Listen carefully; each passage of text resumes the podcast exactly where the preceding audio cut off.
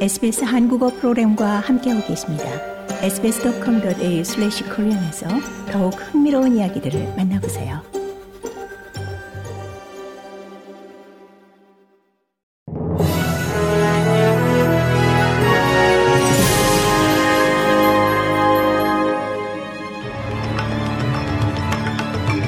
(12월 9일) 금요일 저녁에 SBS 한국어 뉴스 간추린 주요 소식입니다.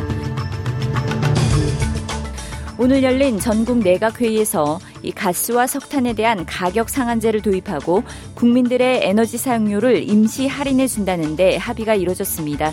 가스 도매 가격 상한은 기가줄당 12달러로 책정돼 12개월 동안 시행되며 석탄 가격은 톤당 125달러로 상한이 설정됐습니다. 연방 정부는 총 15억 달러를 투입해 2023년 2분기부터 국민들의 에너지 사용료를 할인해 줄 방침입니다. 퀸즐랜드 주정부가 스타 엔터테인먼트 그룹이 이 카지노 운영 면허를 소지하기에 부적합하다는 보고서가 발표된 후 1억 달러의 과징금을 부과했습니다. 스타 엔터테인먼트 그룹에게는 또 운영 관행 개선을 위한 12개월의 시간이 주어지며 이 기간 카지노 운영에 대한 관리 감독을 맡을 임시 관리자가 임명됐습니다. 지난 10월 발표된 보고서에 따르면 스타 카지노는 각종 돈 세탁 행위와 이 범죄 조직과 연루된 영업 등으로 인해 이 퀸즐랜드 주에서 카지노 면허를 보유하기에 적합치 않은 것으로 평가됐습니다. 빅토리아주, 뉴사우스웨일스주와 남호주주 내 여러 곳의 창고에서 거의 8천 톤에 달하는 연성 플라스틱이 쌓여 있는 것이 발견됐습니다. 호주 최대의 연성 플라스틱 재활용 프로그램인 레드 사이클 프로그램은 지난달부터 중단된 바 있으며 이는 재활용 대신 이 연성 플라스틱을 비밀리에 쌓아두고 있던 것이 적발된 데 따른 겁니다.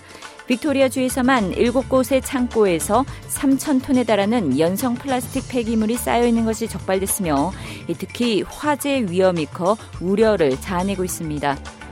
연방정부 산하 법집행 청렴기구가 경찰 조사관들이 브리트니 히긴스를 둘러싼 강간 혐의를 어떻게 다뤘는지에 대해 조사할 예정입니다.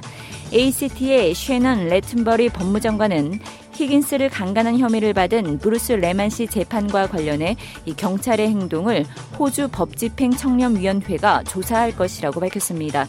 이는 쉐인 드럼골드 ACT 기소국장이 해당 사건이 공개된 이후에 경찰의 행위에 대해 우려를 제기한 데 따른 것으로 이 세부 내용은 아직 공개되지 않고 있습니다. 고국에서는 화물연대가 조합원 총투표 결과 16일 동안 이어온 파업을 마무리 짓고 현장으로 복귀하기로 결정했습니다. 투표에 참여한 조합원 가운데 61%가 넘는 인원이 파업 종료에 찬성했습니다.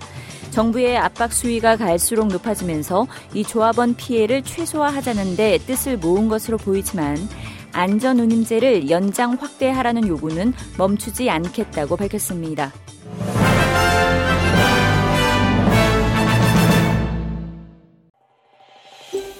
더 많은 이야기가 궁금하신가요? 애플 포드캐스트, 구글 포드캐스트, 스포티파이 또는 여러분의 포드캐스트를 통해 만나보세요.